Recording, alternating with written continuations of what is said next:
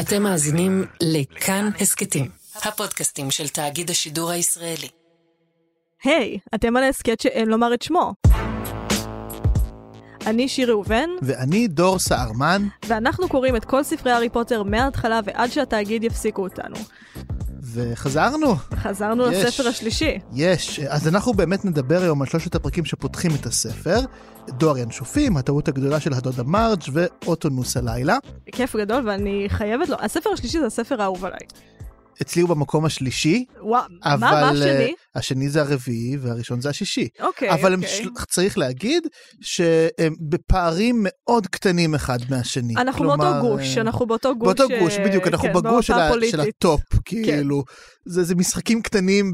בתוך הגוש. אצלי זה הש... השישי הוא שני והרביעי הוא שלישי.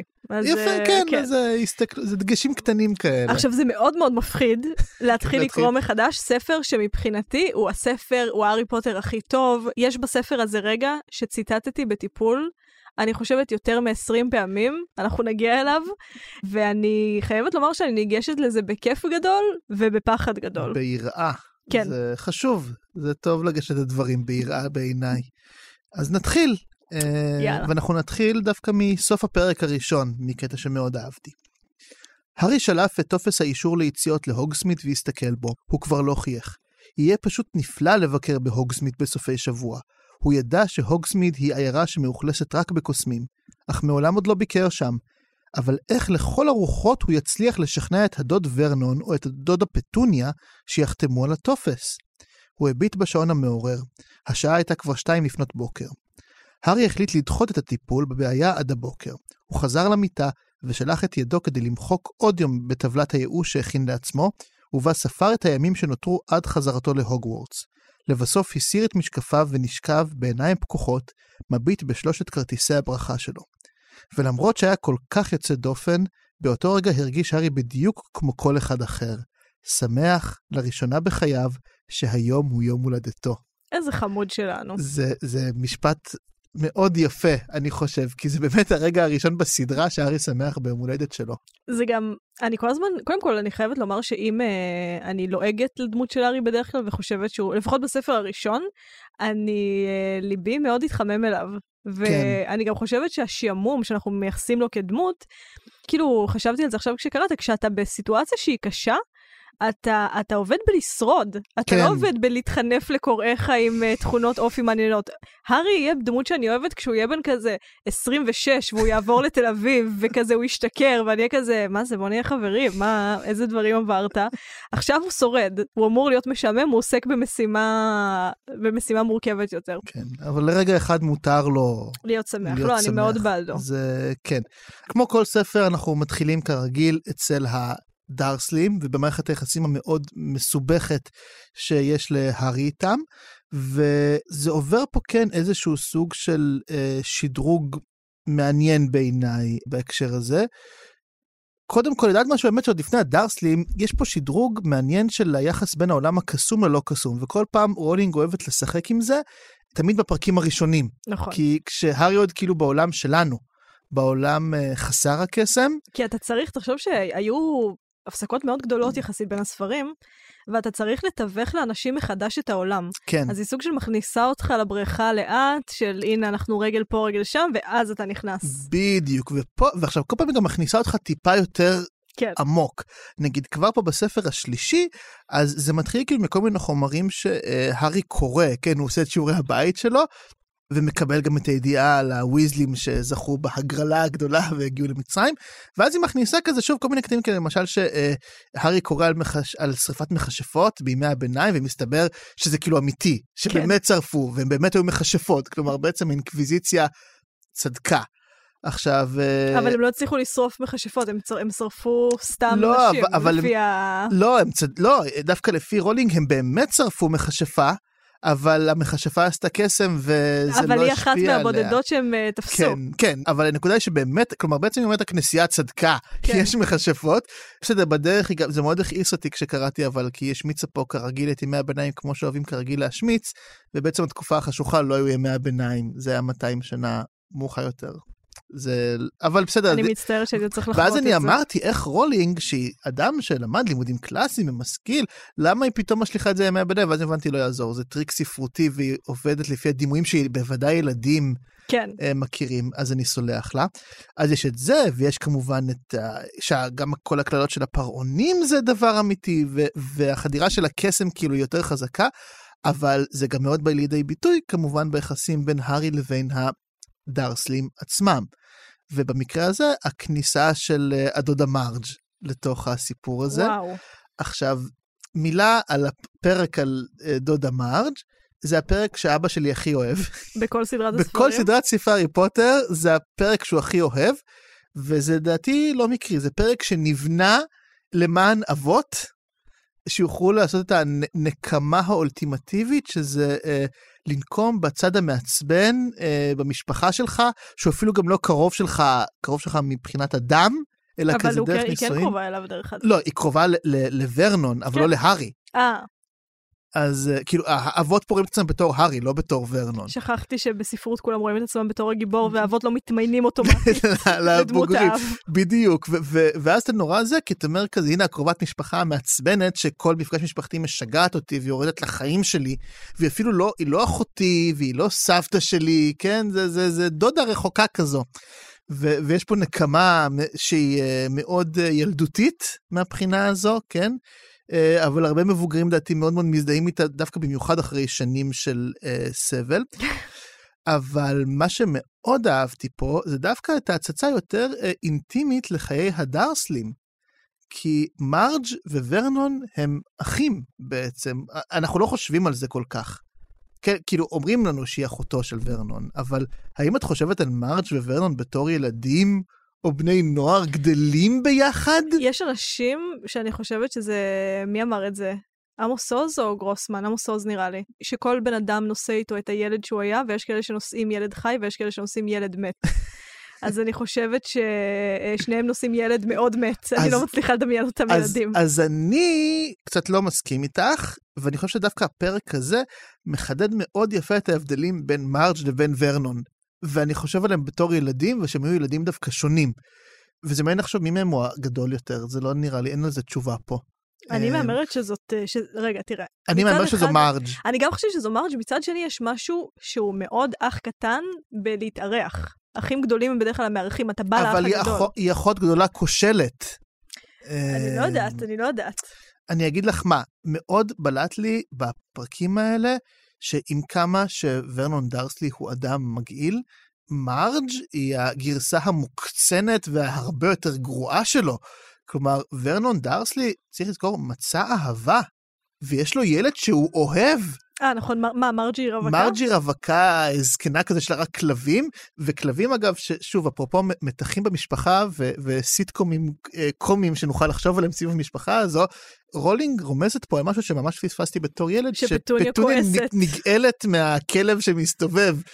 יש פה איזה... וכך אה, פטוניה הפכה לדמות שאני הכי מזדהה איתה בסדרה, בגלל שהיא מאוד חשוב לה ניקיון הבית, ואורחים זה לכלוך. בדיוק, ו- ופתאום באה גיסתה ועושה לה את כל הבלגן הזה ומפרה את השלווה, ומרג' הרבה יותר גרועה מוורנון, כלומר... אה, מרג', אני חושבת שהדרך הכי טובה אה, לזקק את הרשע שלה מול הרשע של ורנון, אם אפשר לקרוא לזה רשע ולהעניק לזה את המבט הזה, זה שהארי אומר, הדרסלים לא רצו לראות אותי, הם רצו שאני אהיה רחוק מהם. בדיוק. מרג' רצתה שאני אהיה קרוב אליה כדי שהיא תוכל לבקר אותי, שזה פשוט סדיזם. זה ממש. זאת אומרת, היא רוצה להתעלל בו, היא לא רוצה שהוא, היא לא רוצה להדחיק אותו, היא לא רוצה כי- שהוא יהיה רחוק ממנה ולחיות את חייה, וזה אולי באמת מאפיין של אנשים שיש להם מרירות מאוד מאוד ספציפית, כשאתה בונה משהו בך על מרירות או על ביקורת, כשאתה לא מצליח אה, לבנות את מי שאתה, על מקום חיובי, על מה אני אוהב, מה אני רוצה, אלא על מה אני לא אוהב, מה אני לא רוצה, ונבנית בך איזושהי מרירות וציניות שהיא מאוד בסיסית, שבאמת יש לאנשים מבוגרים מסוימים, אתה רוצה את הטריגרים האלה, אתה רוצה להתעצבן,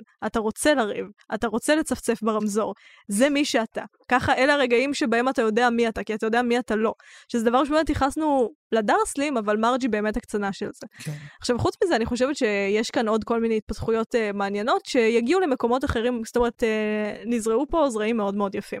קודם כל, נראה לי שיש כאן שינוי באופן שבו, ביתמות של הארי. מהמם. הספר תמיד נפתח עם היתמות.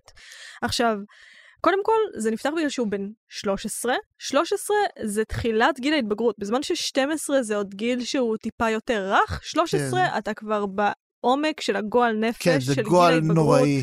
אתה לא יודע מה קורה איתך, הגוף שלך יוצא משליטה. הדברים האלה לא נוכחים בהארי פוטר וחבל.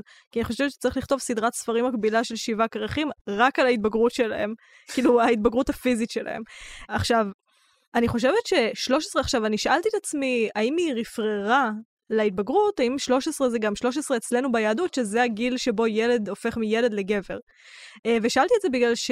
בתחילת גיל ההתבגרות, אני חושבת שכשהארי הסתכל על ההורים שלו עד אז, כשהוא חיפש את הדמות הזאת של ההורים שלו, הוא חיפש את הדמות הזאת כילד. הוא רצה שהם יגוננו עליו. אה, אנחנו רואים את זה בזה שהוא מסתכל על זה שרון מקבל סנדוויצ'ים, או שרון מקבל סוודר, או שמלווים אותו לתחנת הרכבת. הוא מאוד רצה את המבט של, ה, אה, של ההורה על הילד. ואני חושבת שבספר הזה, עם הכניסה לגיל ההתבגרות, השינוי שחל זה שכשאתה מתבגר, אתה מסתכל על ההורים שלך לא רק כדי שהם יגוננו אליך, אלא גם כדי להבין מי אתה.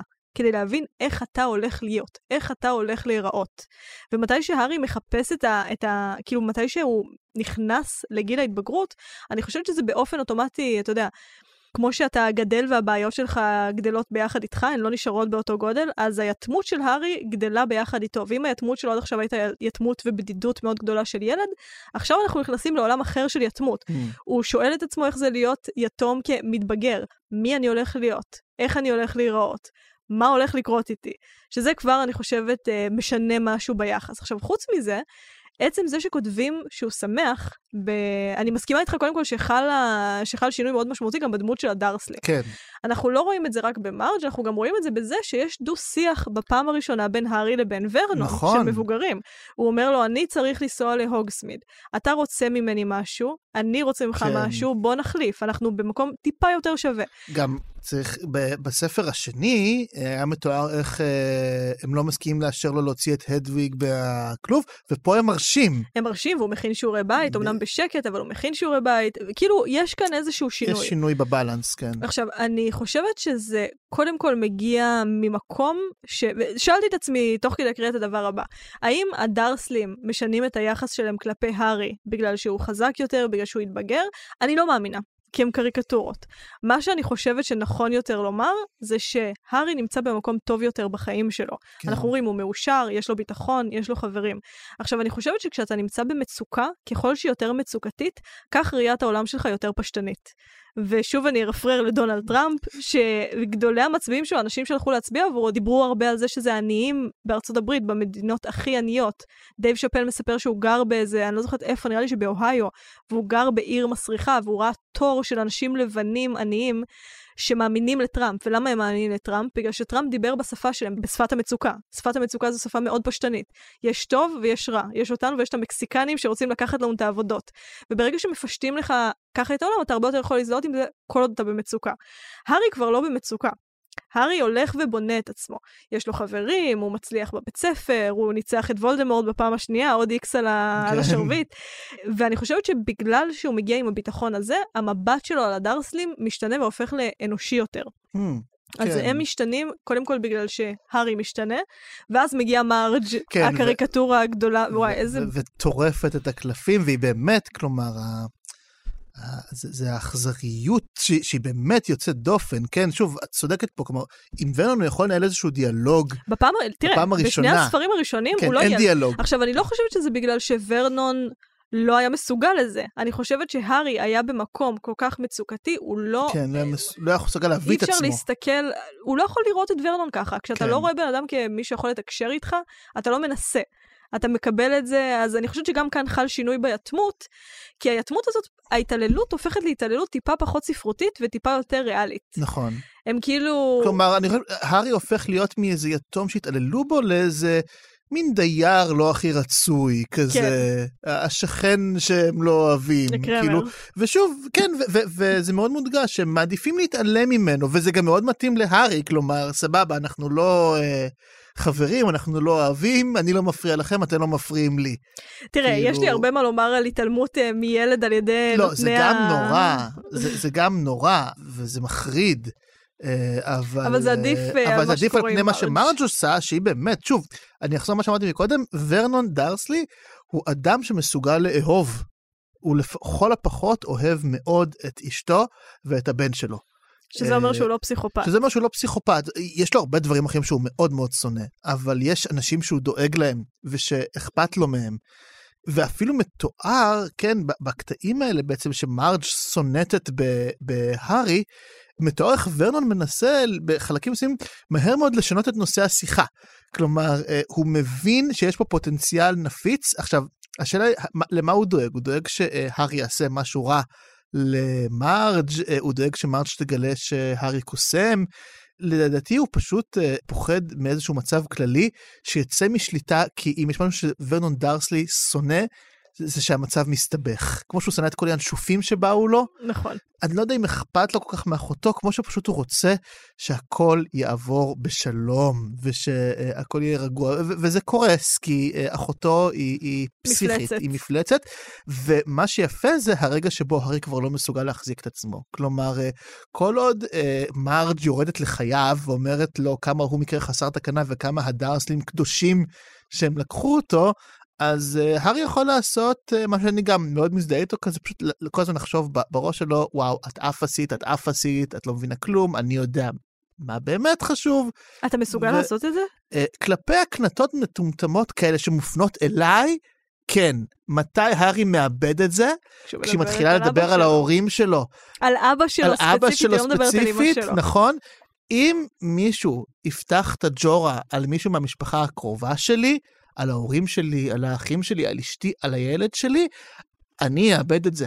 על עצמי אני מסוגל uh, לסבול uh, הקנטות וקללות, ואני כאילו יורד עליהם בחזרה, ומי אתם בכלל.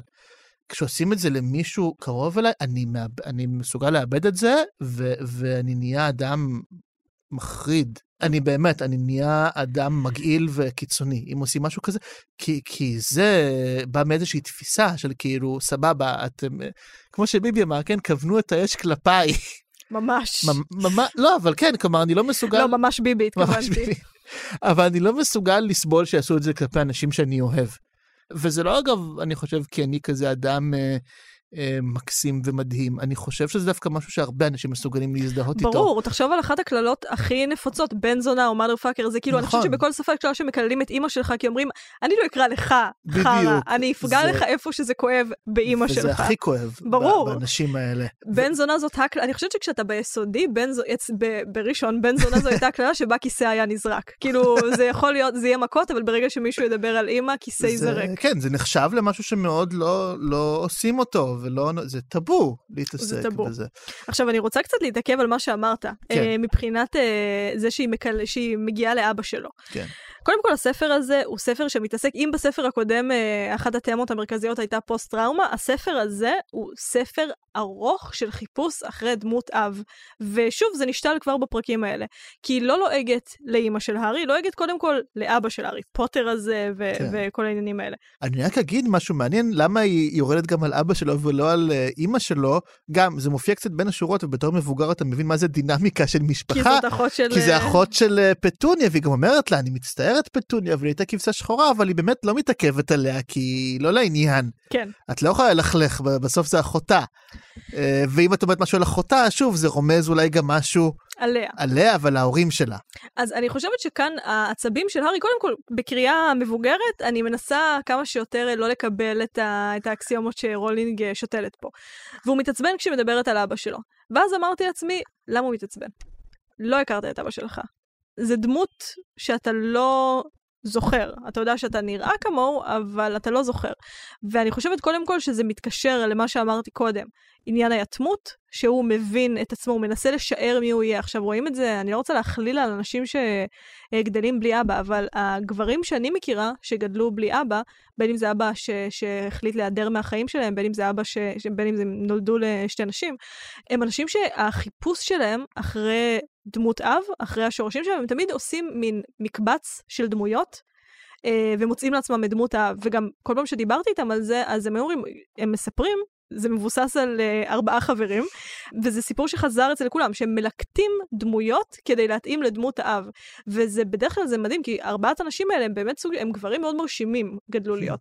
ואני חושבת שזה בגלל שבמקום לקבל את האבא הלא שלם הזה, היה איזשהו אידיאל גברי מדומיין, שהם ליקטו מפה ומפה ומפה, הם עשו לקט של אבות, ובסופו של דבר הפכו לדבר הזה. ואני חושבת שהארי מאוד מחפש את עצמו. כן. החיפוש מתחיל בספר הזה. לא רק כמו מי אני, אנחנו, טוב, לא, לא נקדים את המאוחר. אבל כשמרג' מלכלכת על אבא שלו, אני חושבת שזה כואב קודם כל בגלל שהיא נוגעת לו בפנטזיה. כמו שאמרת, Mm. אה, את עניין, ה- אם את אומרת משהו על פטוניה, את אומרת על, אה, על על. אימא של הארי, על לילי, את מדברת גם על פטוניה. עכשיו, היא מזכירה כאן גם את עניין, ה- היא אומרת, זה כמו בכלבים. אה, כשמרביעים כן. כלב אחד, זה פוגע בהם וואו, לדורות. וואו. ואני חושבת שזה גם נקודה יפה במה שהכי כואב בגזענות. כי כשמישהו גזען כלפיך, נגיד בנחל האסי, כשאומרים להם, אתם לא יכולים להיכנס, למה הם נלחמים? על מה הם נלחמים? אני לא חושבת שהם נלחמים כי אכפת להם מהנחל הזה. אני כן. חושבת שמה שכואב בגזענות זה שלא אומרים לך, אתה מקולקל, אומרים לך, אתה מקולקל, אימא שלך מי מקולקלת, שלמעלה. כן. אבא, כל מי שאהב אותך, כל מי, הרגעים הכי רכים שחווית מהאנשים האלה, הם פסולים, הם קטנים, הם, הם, הם לא נחשבים, הם לא חלק מהסיפור, וזה מה שכואב בגזענות, ואני חושבת שבגלל זה הארי מתפוצץ, אבל בצורה שהיא, כאילו, אני לא יודעת אם בגלל זה הארי מתפוצץ, אבל אני חושבת שזאת נקודה מאוד יפה על מה שמשגע אנשים ומעביר אותם לדעתם כשזה מגיע לגזענות. כשפוסלים אותם בגלל השורשים שלהם, או בגלל מישהו ש... בגלל, בגלל שזה עלבון מאוד לא אישי. זה עלבון שלוקח את כל מי שאתה, כל האנשים שכלואים במארג הזיכרונות הכי בסיסיים שלך, ומוחק את האנושיות שלהם. כי זה גזענות, זה בסופו של דבר כן. להגיד, אתה, אד- אתה 70 אחוז בן אדם, אתה לא 100 אחוז, אתה לא כמונו. אה, וזה היה רגע אה, קשה. כן, כן, כלומר, שוב, בקריאה חוזרת, אה, אם בתור ילד הניפוח של דודה מרג' היה משעשע משהו ו- ונקמני, פה, לא יודע, זה הכל היה, היא ממש העליבה אותו בצורה קשה ואכזרית ממש. אני חושבת זה- שהגיע היא- לה יותר. הגיעה לה הרבה יותר, היא בן אדם שלא מסוגל לאהוב. זה לא בן אדם בכלל, שוב, זה, כלומר, זה מצחיק, כל הזמן אומרת, אה, אה, זה אמור להיות מצחיק, כן, שהיא כל הזמן אומרת לוורנון, אה, אתם קדושים שבכלל לקחתם אותו וזה, ואנחנו אמורים לצחוק כי אנחנו יודעים כמה הדרסים אכזריים אליו, כן. אבל פשוט, לא- כאילו, אם בפרק הראשון של הספר הראשון, דמבלדור, מאיזושהי סיבה, היה מביא את הארי התינוק למרג', כאילו, אם נגיד איכשהו וולדמורט היה הורג גם את, אה, את פטוניה ואת המשפחה שלה או משהו כחלק מהנקמה, ורק מרג' הייתה נשארת, אז כאילו הוא היה מביא את, את הארי למרג', ואז מרג' הייתה מביאה את הארי כאוכל לכלבים שלה, וזהו. ופה הסדרה הייתה נגמרת. יואו, אני חשבתי על משהו שאני לא יודעת אם הוא יותר נורא או יותר סוסי, אני חשבתי הייתה מגדלת אותו ככלב, והוא לא יודע. שהוא בן אדם. יואו.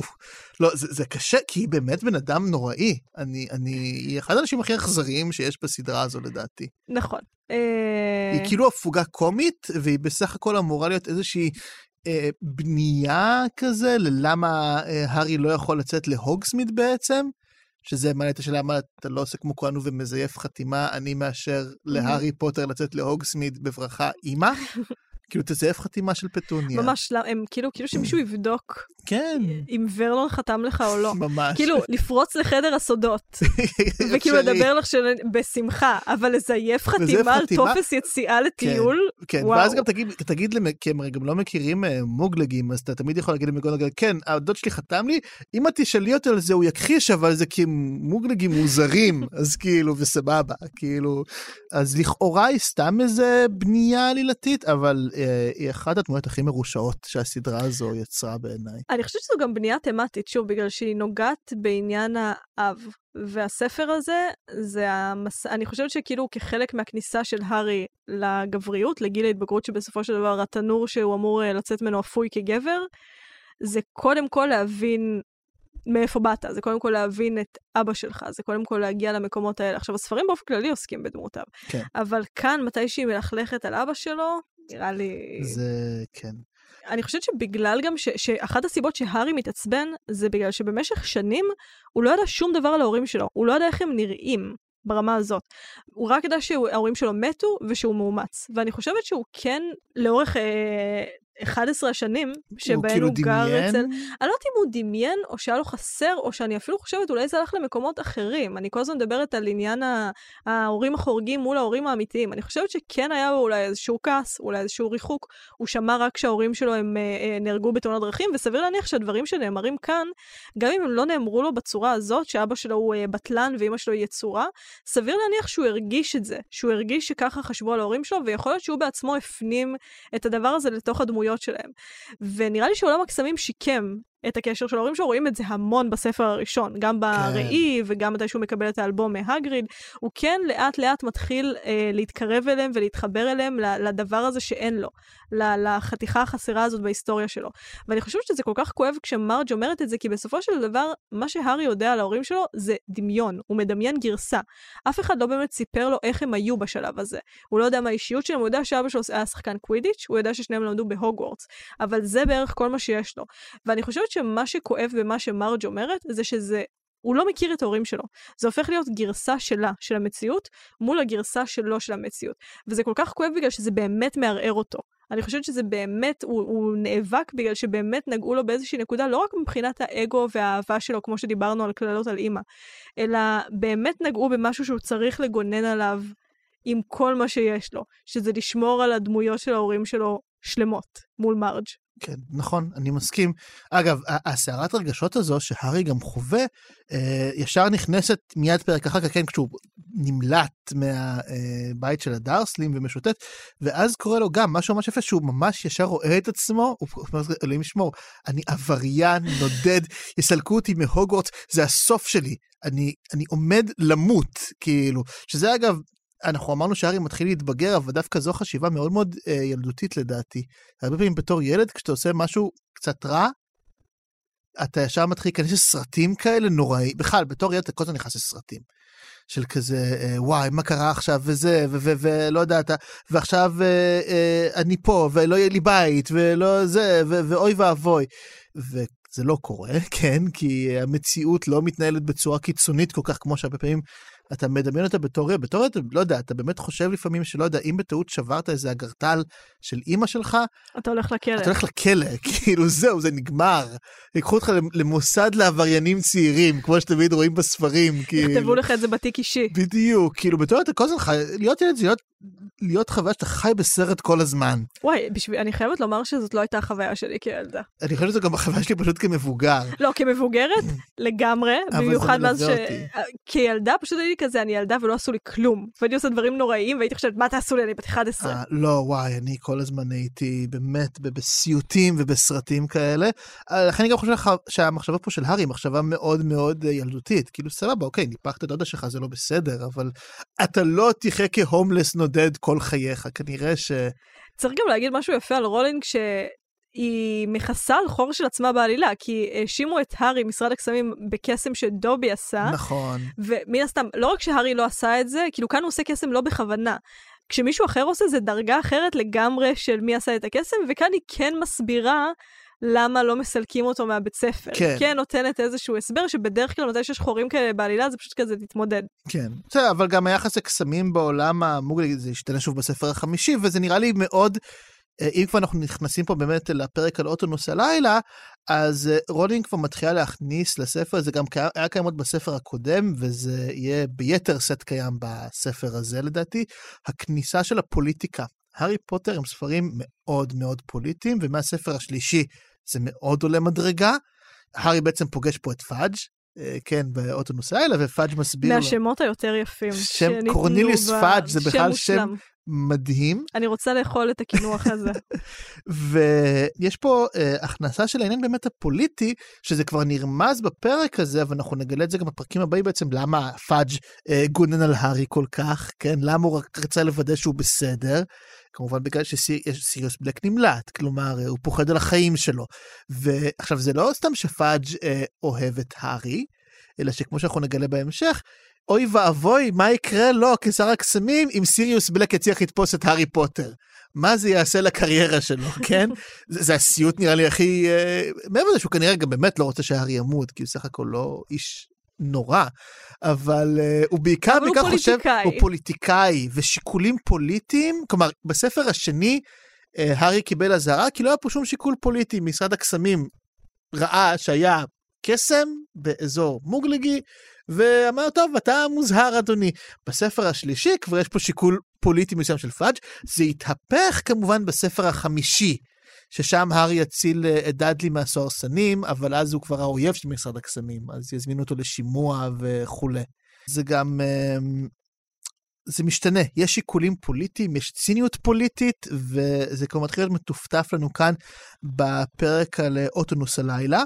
מה שעוד כמובן אנחנו נחשפים בפרקים האלה זה לגיבור הספר, סיריוס בלק. שצריך אני חושב גם מאוד להיזהר באיך אנחנו נטפל בו בהמשך בהסכת, כי צריך כן. לזכור שלאורך הספר אנחנו עוד לא יודעים... הוא הסיוט. הוא הסיוט והוא האדם הרע, וחשוב מאוד לראות איך רולינג בונה, לצד הרמזים שהיא שותלת, צריך גם לחשוב איך הוא נבנה בתור אה, אדם מפחיד. היא בונה את זה יפהפה.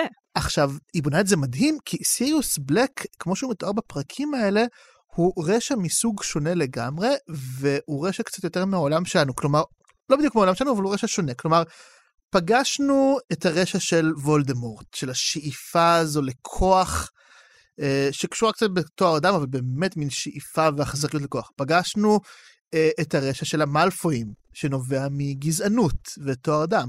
פגשנו רשע כמו של אה, גילדרוי לוקהרט, שנובע מתאוות הפרסום שלו, שמעבירה אותו על דעתו.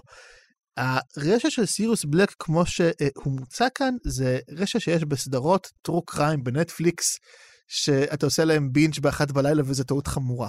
זה כאילו סיפורים על הפושעים הפסיכופטיים האלה, שיש בהם גם משהו מאוד אה, מושך כזה, כן, כי איך מתואר, כן, הוא מתואר כמי שרצח בבת אחת אה, אה, 12 איש. וצחק כן? וצחק. וצחק וצחק וצחק.